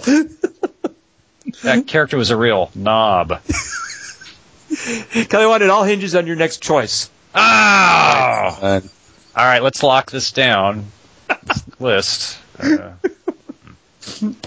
we're way out of time. My number two is um, the door to Moria and Fellowship of the Ring, because um, I remember thinking when I read the book that it was kind of a shark jump moment. Because I was thinking, because I got the riddle right away when Gandalf saying it, and I was thinking, Wait, let me get this straight. The key to the the key to open the door, you have to know a riddle, but they wrote the riddle on the door, and I guess they hope the orcs didn't know the riddles. You know what I'm saying? And then Gandalf can't remember that riddle out of all the shit he knows. Like, wait, speak, friend, and enter. I know this one. Wait, wait, wait, wait, wait. Is wait, enter? No, wait, speak. But just in terms of like a badass looking door, it, it's a really cool door. So that's my number two. All right. The That uh, movie should have been called Fellowship of the Door. mm, I like that. Kelly. Great, Kelly. Nice number two. All right. That's a good one. You know what? There's a long history of magic doors, and uh, during the runners up, we'll get into those, or maybe during some of our top picks, and that's certainly one of the, uh, I guess, most famous magic doors. So absolutely There's- fair pick. There was this video game in the early '90s called Citadel. Do you remember this? It was really stupid. Doesn't ring any bells. There, ah, good one. but uh, I, it's like there was a door. Really, it was like near the beginning of the game, and you had to get past it by answering a riddle. And it was uh, like the villain's door, like he was a demon or something. It was like, when, from whence did I come to this citadel? Was the question, and I go, oh, whence? That means from where? I better look at the manual on the. Uh, so I bought like, and I couldn't find it anywhere, no matter what I wrote in, even though it said in the manual that the guy had come in spring. But that's when, not whence. So I never tried that. Did you ever get through that door, Kelly Wand? Yeah, I bought the uh, hacker's guide, and it said, "Oh yeah, spring," and I'm like, Ugh. Oh, so they thought whence meant when. yeah. The game I designers see. didn't. Right. Yeah, so they Right. fucked up their own riddle and then charged me for the privilege of reading them, writing it down. That's like people that think, you know, uh, wherefore means where. It Like, does. wherefore art thou Romeo? Uh, here I is. Oh. you know that I don't speak golf. that, that famous. You're uh, right. basketball Wait, thing. keep going, Tom. I, I've heard this dialect of yours. Let, let's move on. All right. Let's move on to so Dingus's number two is No Country for Old Men. Uh, my number two choice, again, I, I can't ascribe any great meaning to this. It's just a cool thing with a door. Um, and there are actually two in this movie that I like. And the first one, it, the, the one that I thought of is like, okay, I can't think of anything meaningful, so I'm just going to pick this scene from this movie. And then I wrote it down, but then I later realized, oh no, wait, wait, there is a far, far better door scene in this movie. The movie is Phantasm. And the door scene I was thinking of is this great early sequence where the little kid is being chased by this evil, terrible guy in a, in a mausoleum, and he runs into a room and slams the door shut behind him. And he thinks he's gotten away, and he hears this little, like, flapping sound right by his head, and he looks up and he sees that he's trapped the guy's fingers in the door. And he has a knife and he cuts one of the fingers off, and something really freaky happens to the finger, and that's it's just part of Phantasm's uh, just weird genius. Is that Garbage disposal. Exactly. But there's a far better door scene. And I remember seeing this movie at uh, at a at a screening at a cemetery here in Hollywood that, that occasionally screens movies. And during this sequence, I think the crowd went wild uh, because near the end of the movie, uh, you have two brothers, a little kid named Michael and an older fella named Jody, and they know that terrible stuff is happening at this mausoleum. Uh, they know they're in danger. The older guy, Jody, he's going to go investigate. And Michael's like, I'm coming with you. And, you know, he's a 13 year old kid. And Jody's like, no, you're staying here. I don't want you to get, this is dangerous. I'm going to take care of this. So, despite Michael really wanting to go, Jody picks him up, literally throws him over his shoulder, carries him upstairs, throws him in his room, closes the door, and jams it shut with a screwdriver. Get it? Aha, I see. Yeah.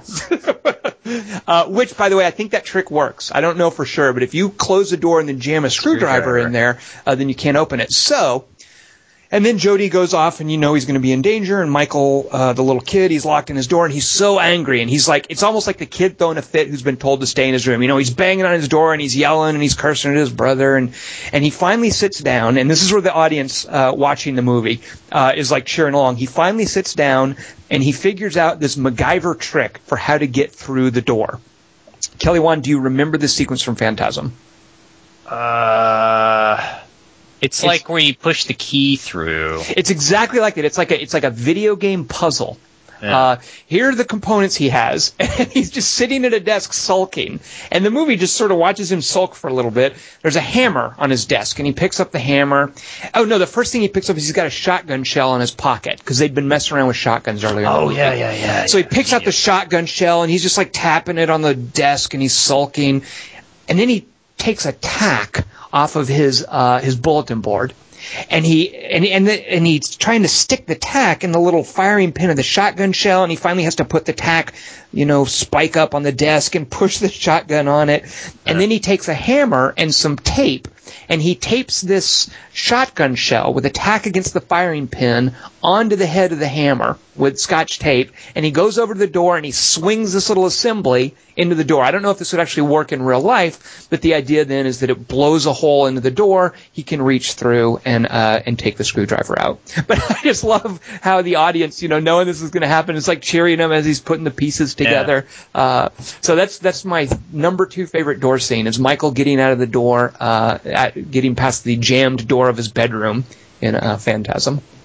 You should have given your guys those components in that uh, Gamma World campaign, Capricorn One campaign. Uh, no one knows what you're talking about, but Kelly Wand is alluding to uh, when I was a kid and dungeon mastering. I, I once. Yeah. I mean, a your friend of mine. A friend of mine told me about once he was dungeon mastering, and the whole idea is that the people have to get out of a room by taking the hinges off the door, just like they did in Capricorn One. By the way, I hope I'm not stealing anyone's number one. And uh, that's how I pl- that's how my friend planned the little dungeon thing to go. Uh, but he screwed up the direction the door opens, and uh, yeah, that's a that's a boring story, Kelly Wand. Why would you bring that up? Capra Dorn one. Mm, I'm not going to accept that one. Sorry, the judges don't like that. But what they do want from you, Kelly Wand, is your number one pick for Best a door. door best door scene. Yes, in a movie. You know what else was cool about that fellowship door? Mm-hmm. Is like not only did they put the key on the door, basically, like taped the key to the front of the door, Right. and Gandalf's like, "What?" Um, they built the door right next to the sea monster. so not only it's like this is your entrance, it's like the porch has also got a sea monster and a riddle on it. All right, never mind. My number one is uh, First of all, Kelly Wand, that's no sea monster. That's the Watcher in the Watcher water in the lake. in the lake. Oh, What's it? Well, we don't see that it has eyes, and it's looking at stuff from underwater. My number one door, Mister, uh, make fun of me for saying Tom Bombadil ten years ago, and now you're all, ooh, Lord of the Rings. Is my hair okay? Haha, that's how that's how you talk. Um, Yes. my runner-up's probably a better choice, but um, and I like Dingus's angle of like doors used as other things than doors thing. Mhm. But I just went with like th- that door in particular really did its job well as a door. Uh, so I I thought that the best door, like the one, the greatest generation of doors, was the one at the end of 1941, where Ned Beatty's uh, hammering a Christmas wreath to the door, and uh, the pressure of his nailing it knocks the rest of his house into the sea. And I think it's after at the end of this movie, like the entire city of LA has been destroyed by the retardation of its indigenous citizenry. And I thought, oh, everything's destroyed except that door. Like that door can tell its descendants, I lived through World War II. That's All my right. number one door. uh, I hear you say that, Kelly Wand, and my reaction is Ned Beatty was in 1941. Wasn't that him? Who am I thinking of? I like that movie. Do I like that movie too much? I, I Am think everybody was in 1941. That, that makes sense. Uh, But it's the last thing that breaks is not the door in 1941. It's got to be Ned Beatty. Don't try and trick. Because someone was screwing with me last week when I was trying to say, yeah, Powers Boothe's in Frailty. It's in that one part. And they're like, no, it's Fred Ward or somebody. And I'm all, what? And they're all, huh? uh, I I would say Kelly Wand, you would probably know better than me uh, about 1941 What, the year?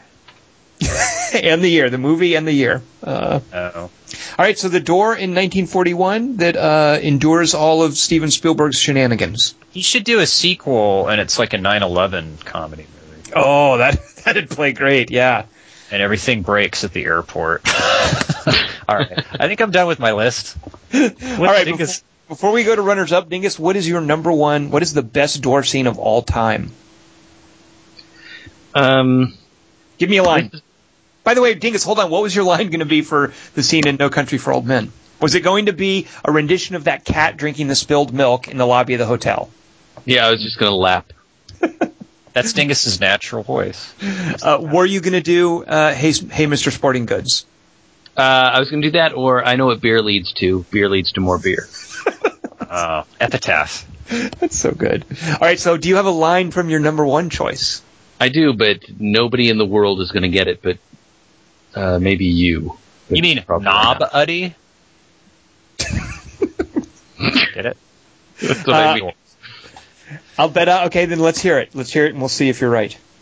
Your whole life, instead of solving problems, you either run away or raised your hands and given in. It's got to be Rushmore because we don't know it.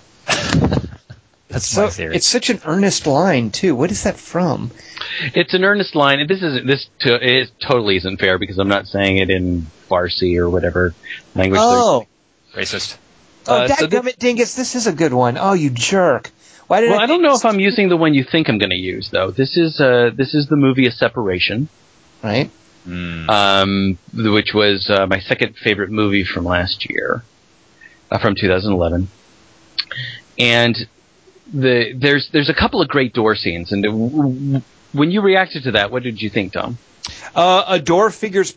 Uh, pivot. A door is kind of pivotal in terms of the events of the movie. So that's what I thought you were talking about. Is uh, a sequence where somebody did wants someone else to go through a door, and that person doesn't want to go through a door, and it, it drives a lot of what happens later in the movie. So that's what I thought you were going to talk about. Well, that, That's, really- adorable. Uh, that's really the main. I I kind of wrestled with this one because that's that's the prominent door moment in this movie, but the moment that really spoke to me is is a moment later in the movie, and so uh, a character named Nader and his uh, is having an argument with his estranged wife named Simin, and they're they're having this argument in their kitchen. Well, well, although she's moved out, it's his kitchen now, basically. And they're having an argument about their teenage daughter, about who's going to basically take her. Uh, the wife says, "I want Termeh, who's the daughter, to come with me," and he and and they're arguing about other things as well, including the results of the pivotal moment Tom has just mentioned. And they've sent uh, Termeh. Uh, the wife has said, "Termeh, go to your room." leave the room so we can have this argument basically and they're they're in the kitchen and the father has closed the door to the kitchen so that these two people can have the argument and the and the argument has this wonderful ebb and flow as arguments do in really good movies and he opens the door and he's about to walk out of the room and she insists that he let their daughter come with her in the midst of this awful situation he's going through. And he and he says how dare you put pressure on me at this point?" and and then he starts to tell his wife why he thinks she's a coward. And and the the line I would have used from this is is the one I just said your whole life instead of solving problems you've either run away or raised your hands and been given in. And and when he starts to go into this this moment with her when he says this when he's telling his wife why he thinks she's a coward he suddenly hesitates and he moves back and he closes that door again so that Hmm. so that his daughter can't hear what he's about to say to her mother. And he's saving his daughter from hearing this awful accusation this awful fight that he's having. And he's also saving his wife from the shame of their daughter hearing how he's about to break her down and tell her why he thinks she's a coward. Um, and I just love that little acting moment. It's it's a very small thing. It's not as as dramatic uh, or action dramatic as the No Country for Old Men thing, but I just love those little moments where an actor clearly takes a moment to say, "What would an what would a character do? What would a father do?" And he just it's just a beautiful little moment where he just closes this little door to the kitchen so that his daughter can't hear. So it's that that moment in a separation. Kelly Wand, I think he's trumped your Lord of the Rings choice. Oh, when I did? Uh, Dingus, would you say that the final shot of a separation involves a doorway? Isn't that a doorway? Yeah. You know what I'm talking about? That that's another thing is I love that doorway. That, the, the final shot of that movie is is so powerful. That's And a I think- separate category, though.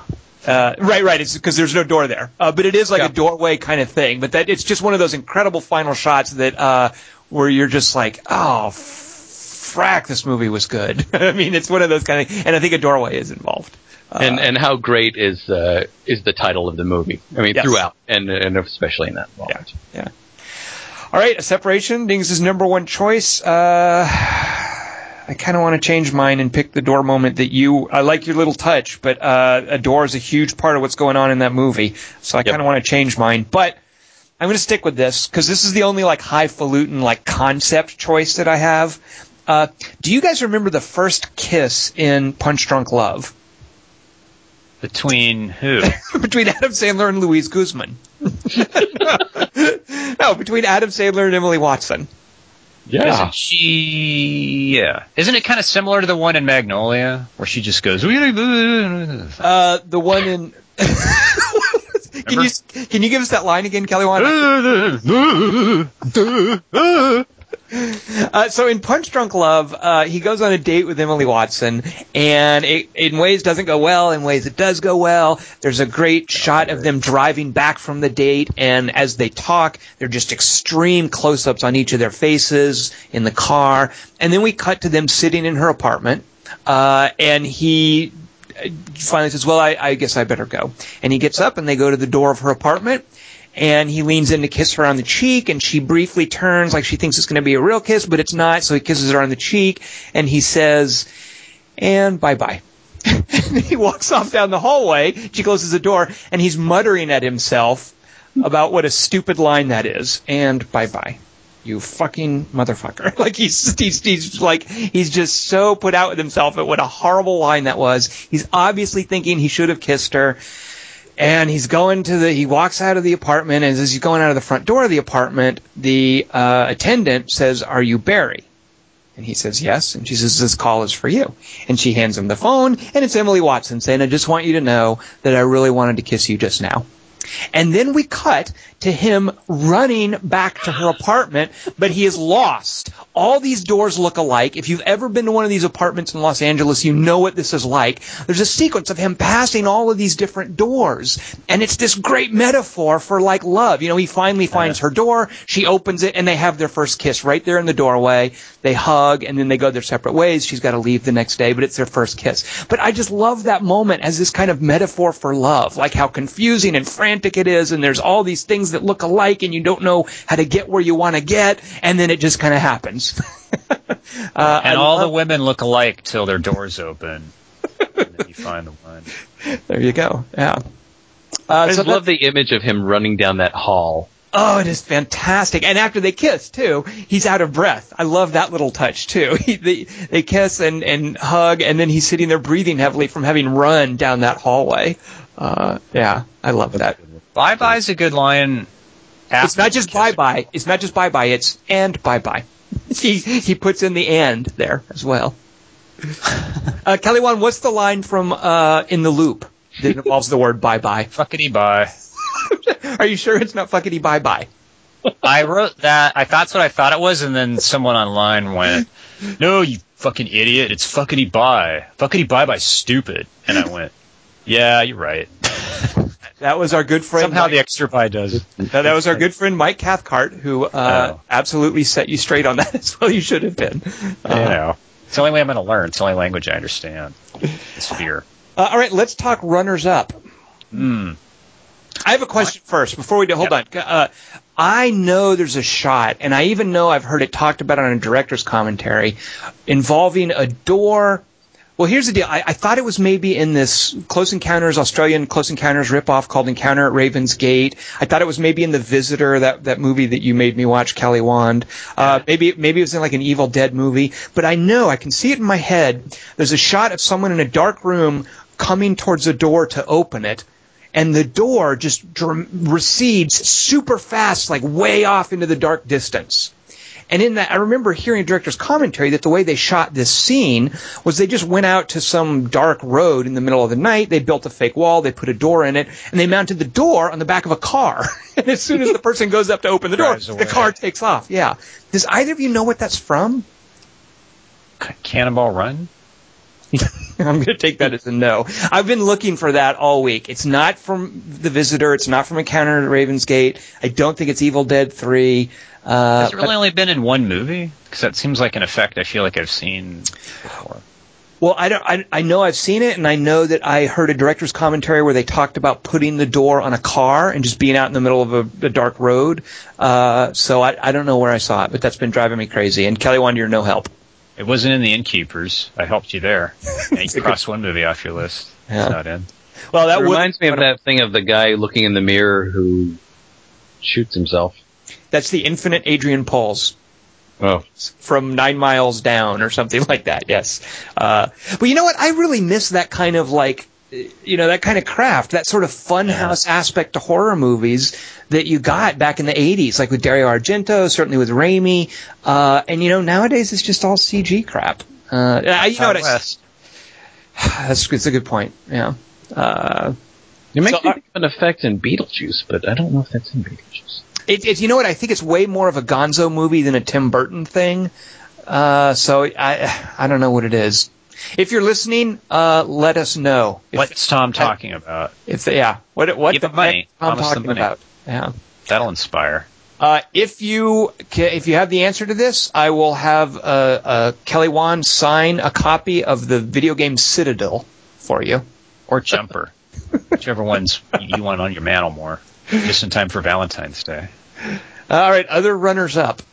Oh, uh, my favorite. I was going to put this on my list, but then I thought, well, it's not really so much about what kind of door it was, so I took it off. Um, but at the end of The Godfather, that kind of that door, when Coppola said last year uh, he kind of wished that he hadn't made. He should have just stopped at one Godfather movie, and everyone went, "What? No way, dude! Godfather two. I thought about it, and I was like, you know what? He's kind of right. Like, there's nothing good after that door shuts. It's like the last perfect Godfather moment. Because in the second one, they're like, "Oh, here's the dinner. No, Marlon Brando's not in the scene. Wait, wait, it's, no. it's like, and you learn nothing more about the characters in the second Godfather movie. So you just it's feel as as a runner up that should have been a more decisively shut door. No, it's a great. Yeah, what? I don't know. I'm pro that door. It it was decisive enough. Um, Right. It just sums up. Fuck you, Kay. That's what the door's saying. All right, and that that's Sure. K for Diane Keaton's character, right? I don't know who See? that is. No. Oh, okay. Dingus runners up. I don't know the character's name. Your whole MacGyver thing reminded me of uh, "Don't Be Afraid of the Dark" key trick. What? Oh, wait. Were the the little monsters? Did they do the thing where this? That's right. The sheet of paper and the key pushed Yeah. through. Oh, They God. know Raymond Chandler. They read Raymond Chandler in the chimney. Is that from Chandler? Uh, Like we slide paper under the door, you push the key through. Because it's a, to me that's just like one of those those uh, video game puzzle chestnuts. Uh, Right. I think it's from The Thin Man. I think you're making that up. So- Here are door tricks. I, I uh, Tinker Tailor Soldier Spy, uh, and I think way back to the Sting. I remember these door tricks where somebody puts something in a door so that when they come home they can see if the door's been opened because it will have fallen down. In Tinker Tailor Soldier Spy, early on we see that Gary Oldman's character uh, puts a little wedge in his door, and when he opens the door, he puts it by the door with his keys, which is great. It's like it's keys, wallet, door wedge. It's just like part of his ritual, uh, so that when somebody later breaks into his house, he fully knows the guy is there. And the same thing with the Sting. I think Robert Redford like puts a piece yeah. of paper in his door. Uh, I remember that. I remember seeing that as a kid and thinking, oh, I'm going to do that, and you know, making sure my I did do sister that. in my room. Yeah, Yeah, after I saw the sting, I went, Yep. oh, and then I use, I now stick paper in the door uh, to remind me to close the door. I don't think that's what that is supposed to do. You're doing it wrong, Kelly. But other than that, I'm a regular Robert Redford. Uh, other runners up. Um, I really like, uh, even though it's in the title, I I really like the movie The Door on the Floor, and so so there's that door. I don't know what the door means, but you know, it's very. I I'm remember about to go to thinking hell. They got a lot of good mileage out of the, you know, those two panel doors where like the top and the bottom open separately. Mhm. Wasn't there a lot of good mileage of that in Funny Farm with Chevy Chase? Or am I thinking of a Marx Brothers movie? I always get those two mixed up. Chevy Chase and Groucho. I'm afraid those aren't in my wheelhouse, Kelly Wand. Oh, wheel. Right. I get it. Because like a door in a house. Uh, certainly, um, the uh, the there's a couple of great door shots in The Shining. I, I think Jack Nicholson Yeah. cutting through the door, that's pretty iconic. And even when he's in the refrigerator, that shot of him leaning his head and his hand against the door with the camera up underneath him. You see that imitated in so many movies. Like anytime a character wants to get through a door, any like filmmakers are going to be like, oh, I'm going to do it like Kubrick. I'm going to put the camera down here and have the guy leaning against the door. Uh, so The Shining Well, has some special door moments. On room 236, too, that door or whatever. That's the thing is, uh, yeah, like isn't is that the number of the room in The Shining? Two three six. I think so. Okay. I remember reading that it came on page 236 when he was writing it, and Ah. it was the only time he ever gave him, he kind of scared himself when he was writing. Like he had goosebumps when he wrote about the door opening. Like that's, oh, yeah, dude. Kubrick or Love King? this. King. Okay. Uh, That's backdraft. an. Backdraft. Check that door for heat. Isn't that kind of famous? I don't see Ron Howard fireman movies What's wrong with you? without dogs. There's this really goofy um, door in uh, Zero Effect that it goes to the uh, apartment of Daryl Zero. Um, that is a Z, and it's supposed to be this really cool uh, metal door. But it, but when Ben um, Stiller first goes into it, it gets caught, and he has to kick the door to open it.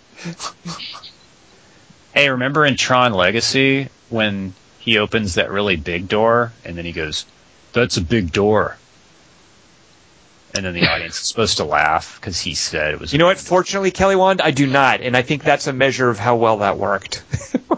that line was in the script. Everyone went, "Oh, it's a big door. That's a good one. That's a keep. We got to keep that." Okay, Garrett Dillahunt, say it's a big door when this thing opens, and action. That's a big door. Okay, came out perfect. It's edited. Okay, opening night. That's a big door. Well, they didn't laugh, but it was still a pretty big door. So First of all, that's a terrible thing to do to Garrett Dillahunt, who's actually a good actor. How Good dare actor. you? I don't keep remember our- the guy's name. Garrett Hedlund. Well, I don't want to give him work, so I want Oh, to give. Yeah. Fuck that guy. Uh, in, uh, you, I don't think either of you has seen the original Japanese uh, Pulse, but there's really cool stuff there. Uh, you know, we talked. There, there's like doors that are uh, taped up with red tape.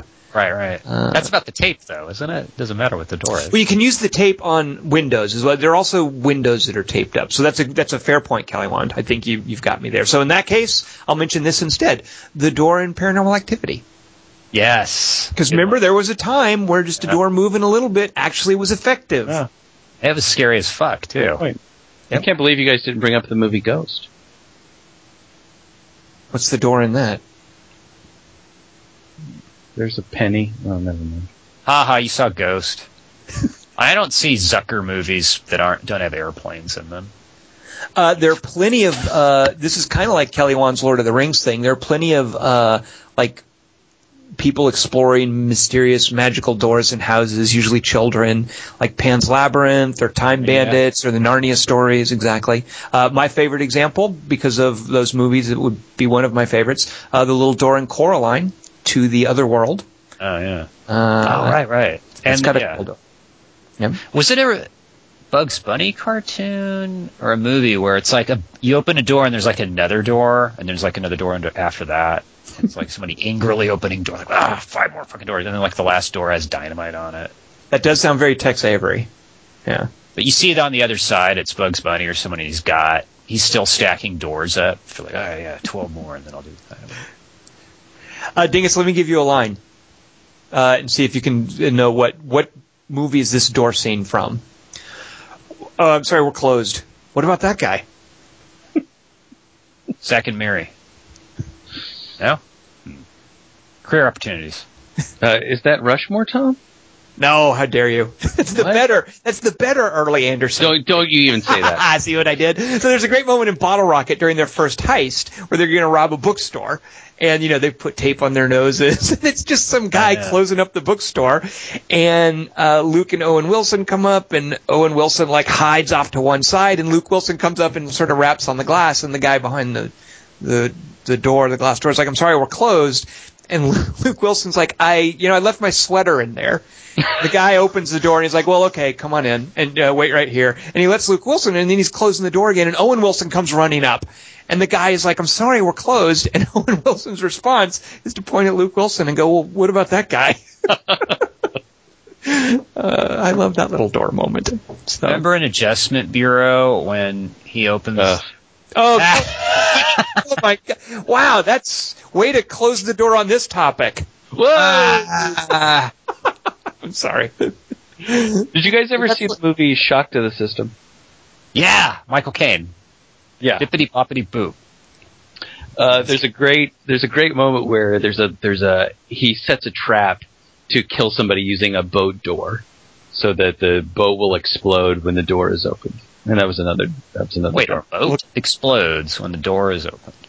Yeah, he he sets like he's got like um, gas running, and then he sets like these he he he rigs it so that these two matches will uh, will rake across and uh, light when the person opens the door to the cabin of the boat, and it's like sailboat. Well, you know what that makes me think of, and Kelly Wand, I'm very disappointed that you did not bring use this opportunity to bring up MacGruber. Now you're wet. Uh, What's the matter with you, That's Kelly? not about the door. That's about the. No, that's all about the door. That's all about rigging a door. If Dingus could have been any up- door. No, but it's about that door. It's a it's a great moment from MacGruber and Kelly Wand. I'm very very disappointed in I you. I can't just MacGruber every week. You could have MacGrubered this week, is all I'm saying. Mm. What, MacGruber's the new Star Wars? I know it is to me. We should be so lucky. He's going to do three prequels to MacGruber, but they're going to be in 3D, and they won't be good. Ewan McGregor's going to play the young MacGruber. Well, speaking of three, Kelly Wand, what is our three by three for next week? Oh, this one's kind of broad, but I sort of like the um, kind of open-ended ones. We like broad. That's sexist, but anyway, um, it's uh, three best running gags or callbacks. Because I figure a callback's just a running gag that's only used once, but then you're running if it's a callback times three. Hmm. Do you have any questions about this topic? Is there anything to shake off the table? Do you have an example? I mean, you're not. First, I thought you were talking about people who are actually running around. But All Yeah, right, here's an give us an example. Yeah, take something off the table, Kelly. Oh wait, Dingus. Uh, wait, Dingus thought I meant people running comically. I did. That's what I Dingus. thought, I'm kind of bummed now that he he asked for clarification because I would have loved to have heard that list next week. Like, all right, well, it seemed like a little weird, but the running man, what part? Um, where everyone goes. This is a stupid example, but it's the only one I can think of. Uh, in Escape from New York, when images, I heard you were dead. Oh, so because when you said that, Kelly Wand, I was thinking that it would have to be comedies, but I like that. Okay, good. Yeah. It can be like, yeah, it can be a catchphrase, or it can just be something that's like a character's thing that he does that gets run into the ground. And it's What, what did they say to him? I, I want to make sure you get this right. What did they say to Snake Plissken? I heard you were dead. Yeah, yeah, okay. They don't say it to him in the second movie as much. They hadn't heard he was dead after that. For- Kelly Wand, what's the famous line about a bigger boat in Jaws? Mary Marcy Magdalene, Afghanistan. Can you really not? So, Dingus, what, can, take a shot at this. I, I have a theory here. Dingus, what's the famous line about a bigger boat in Jaws? you're going to need a bigger boat. What the? Dingus! We're gonna need a bigger boat. Thank you, Kelly Wand. Dingus, no one's talking to you. Kelly Wand, most people don't realize this. They never say that. He says twice, you're going to need a bigger boat. Wait, and so I would Ding- I would have made my point perfectly if Dingus hadn't come along and, and foiled me. what? What's your point? The point is, he never. I? I'd always thought of the line as "We're going to need a bigger boat." Brody Yeah. never says that. Twice he says to Quint, "You're going to need a bigger boat."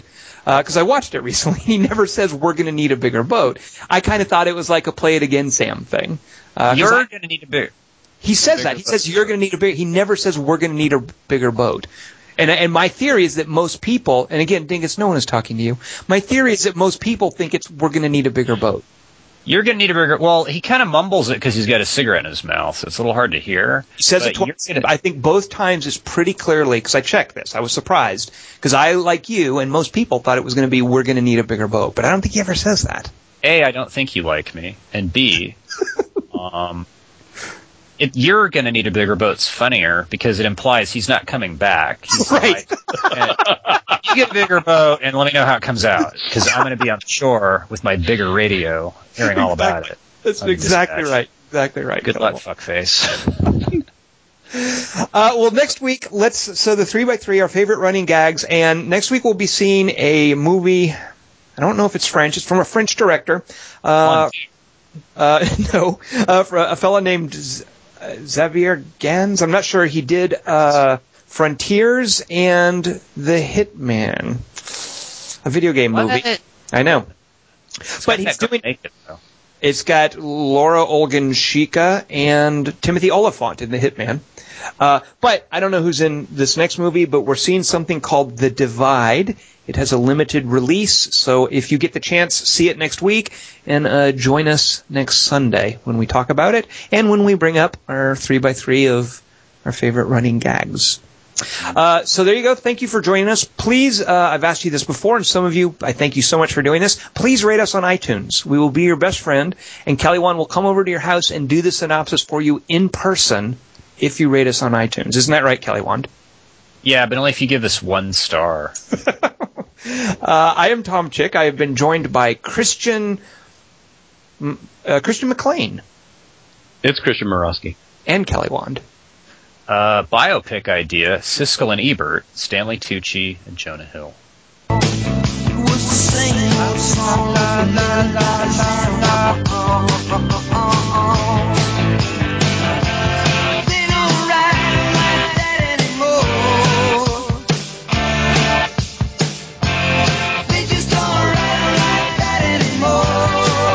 was thinking that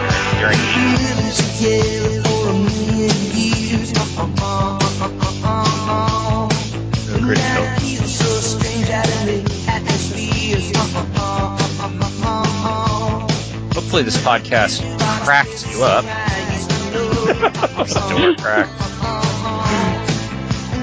Uh, we'll get a panel of experts to decide. Uh, yes, if I was a superhero, I'd like to have bat wings. Would you be so kind? Dingus? This is beyond weird. It's mental. I don't get it.